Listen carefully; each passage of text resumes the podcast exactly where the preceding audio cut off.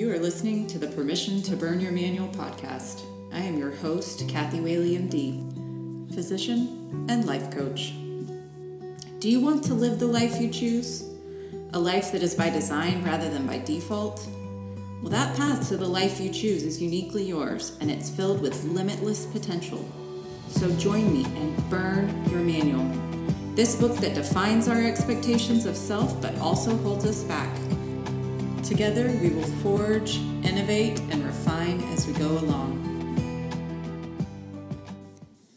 Hello, hello, my tribe. This is episode three of Permission to Burn Your Manual, and I'm Kathy Whaley, M D, your host. Today, I want to talk about self-care. Self-care is very hard for healthcare professionals. I think it's hard for people in general, but I think healthcare professionals have some unique challenges with seeing that they need it, but also that they deserve or entitled to it. So I mentioned back in the first episode that the life I choose was based and the idea that I've cultivated a life that promotes my well-being and preserves it, even during times of stress. So when we get down to it, that is actually my definition of self-care. Okay? And self-care historically, the very basic definition, has been doing things to basically promote one's health. But I feel that that's very simplistic. And for me, well-being is about way more than a massage or a pedicure, right? It's really the big picture of how we care for ourselves and whether our life, again, the big picture, really promotes and preserves our well-being, regardless of stress, such as the pandemic. I think many healthcare professionals realized within the pandemic how deficient they were in self-care. So I want to explore that a touch. Healthcare is all about utility, right? The foundation of healthcare and in determining where resources go is the good of many. So on a regular basis, healthcare professionals are confronted with this theme because in that moment where they are ill and need to call into work, this is the moment where they weigh out the good and needs of many versus the good and needs of one. It's just that that one happens to be self. Pre-pandemic, healthcare professionals worked when sick all the time, because the alternative of not going meant that potentially there wouldn't be enough staff to provide safe patient care.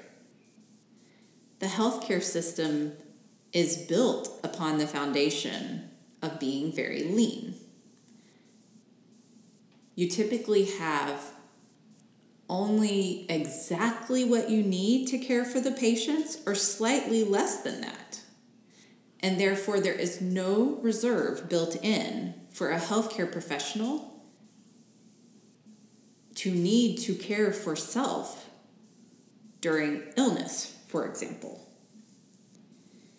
So that circumstance of being confronted with utility, where one must choose between self-caring, the needs of self, or caring for others at the expense of self, I mean, historically, we've cared for others. We've subjugated our own health and well-being for that of the patients in the system. What happens when that occurs repeatedly? It becomes a core belief. And eventually that core belief, the idea that my personal health and well-being is not important, becomes a standalone belief. With time, it dissociates from the entire process of utility, where you're deciding to subjugate your health and well-being because you see it benefits a large group of people. That goes away. And what our brains learn and internalize is just our care for self and well-being is not important. It's completely standalone and disassociated. I found myself in exactly that place two years ago. And I vividly remember thinking that it would be sort of nice if I got a little sick. Like, I didn't want to die. Like, this was not a suicidality, but it was, I desperately needed care for myself. I desperately needed to promote my own well-being. But in my mind, I had decided I didn't deserve that, or I didn't get to have it. And so who did I see always getting that? My patients. So the craving for being cared for and actually focusing on my well-being resulted in me thinking like, ooh, I I wouldn't mind getting a little bit sick, like being in the hospital a couple of days where I get to sleep all day and someone brings me food, and like, I want to be a patient because I I need some care. In my mind, I needed to be a patient in order to have permission to care for myself. That is messed up. But I am not the only one that has been there. And there are plenty of people out there who are there right now. And so here's the next step in this. And I'm very fortunate that I didn't get here. But let's take it a step farther and think, what happens to a healthcare professional who truly believes that they cannot receive care, right? That they're not important in terms of promoting their own well-being. Their job is to promote everyone else's well-being, even at the cost of theirs. What happens when they get to a really dark place? When they're having mental health issues and they don't think they're worthy or entitled to receive care. It has gotten a lot of attention during the pandemic, the suicide rate of physicians. So physicians are two times as likely to commit suicide compared to the general public, but women physicians are actually three times as likely. And female nurses are two times as likely as the general public. So this is not just restricted to physicians. And if you want more statistics, just Google your specific healthcare profession, because my suspicion is yours is also higher than the general population, right? We function in a profession where there's a tremendous amount of stress. We don't process our feelings, because to process every patient that dies I mean, if you sat there and grieved that, you wouldn't be functional. And there's a big slew of patients you have to take care of. There's trauma. We know that people's lives rely on us. So we cultivate the expectation of perfectionism. If you expect yourself to be perfect, you cannot be compassionate to yourself. They are on polar opposite ends of the spectrum. In the absence of self-compassion, right, there is a tremendous amount of negative self-talk. This is way beyond self-esteem, right? This is very frank depression because worthiness is lost and entitlement is lost. Day in and day out, healthcare professionals are choosing between self-care and well-being promotion versus care and well-being promotion of the patients. It's not always pitted against each other, but it often is. I would say definitely more than fifty percent of the time. And when we've learned that we're always on the losing end of a utility debate, we no longer think we're entitled. We no longer think we're worthy.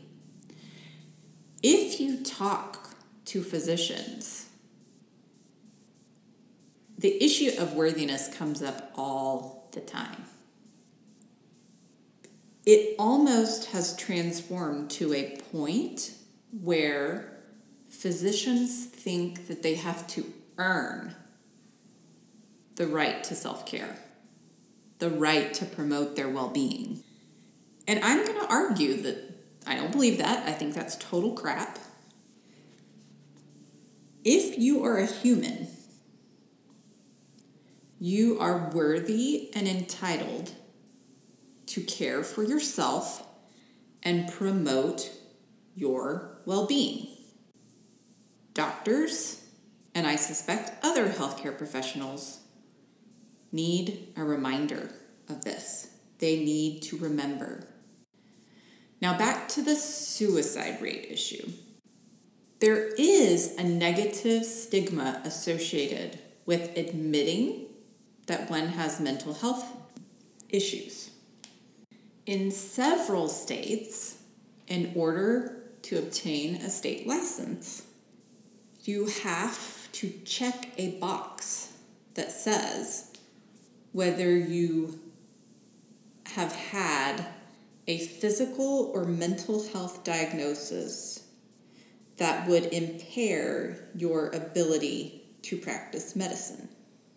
Now, I would argue that there are tons of healthcare providers out there who have mental health issues, anxiety or depression, and it never impacts their ability to practice.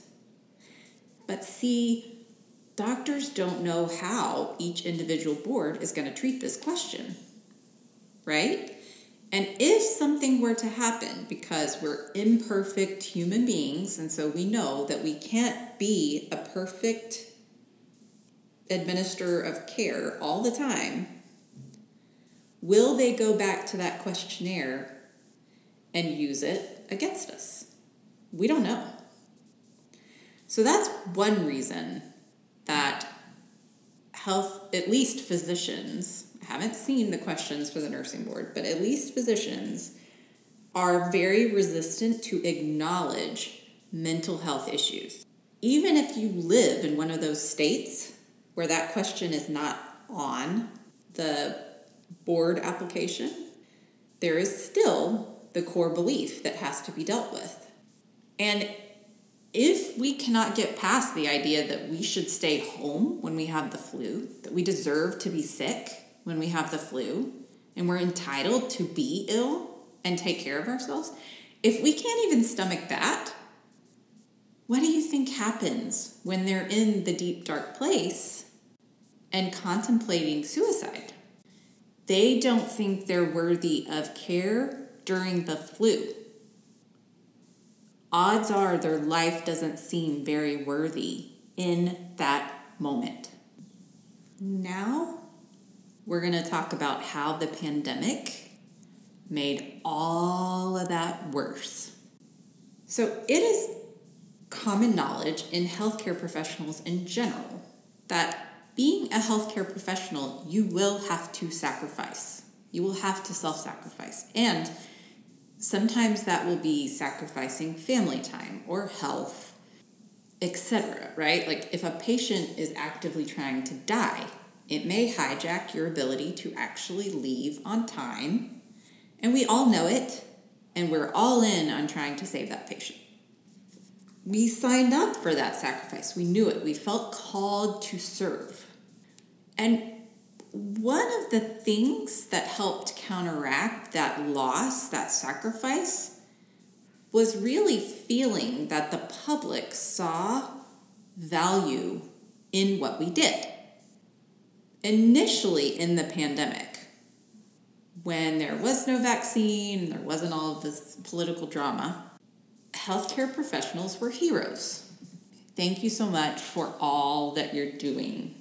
And healthcare professionals had lunches brought and people sewed masks, and it was truly a community of support.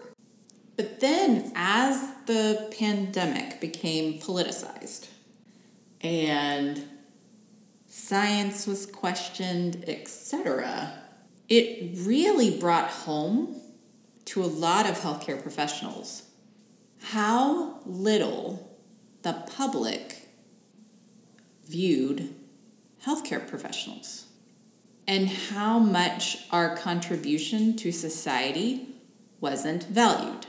Now, I'm not here to argue whether the public intends that message or not. That is irrelevant.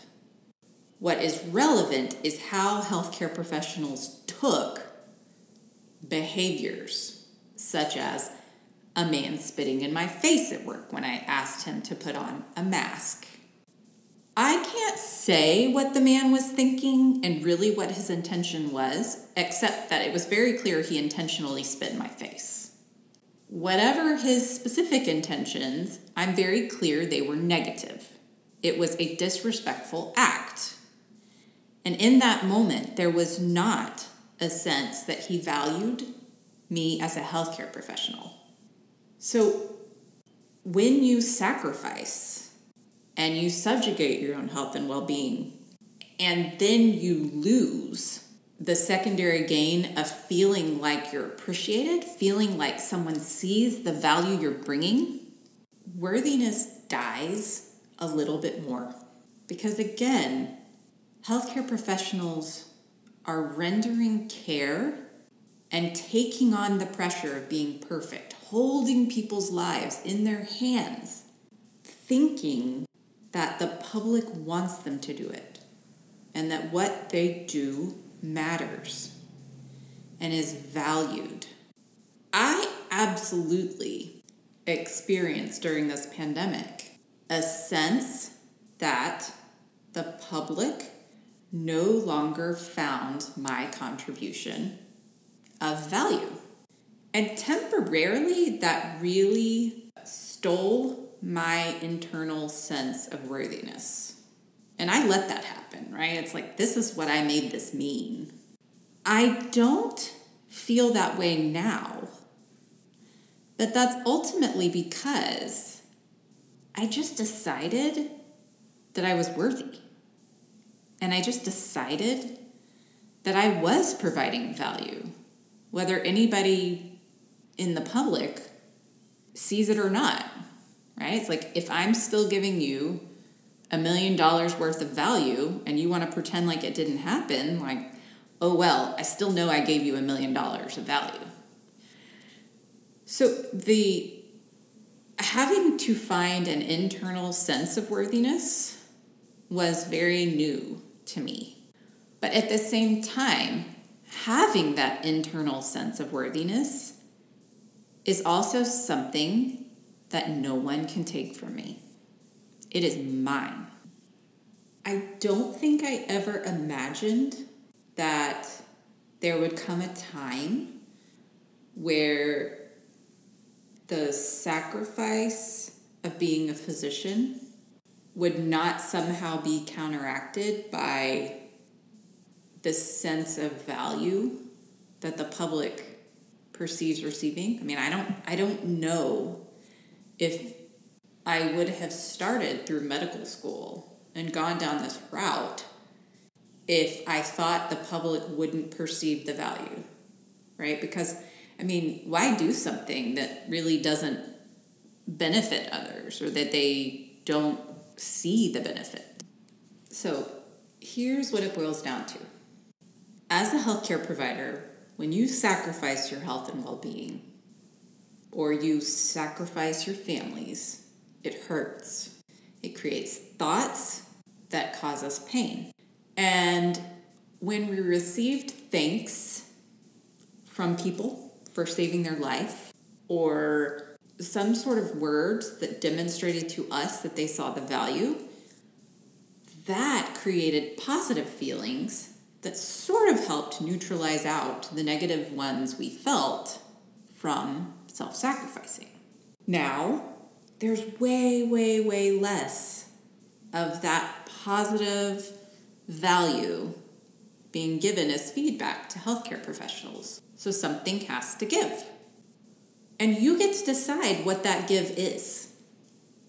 For me, it has been finding my own internal sense of worthiness and value and recognizing that I can create that feeling for myself without someone else thanking me or recognizing what I've done. But it also has been a moment where I have acknowledged that I'm a human, just like my patients, and I'm just as deserving of care and promotion of well-being.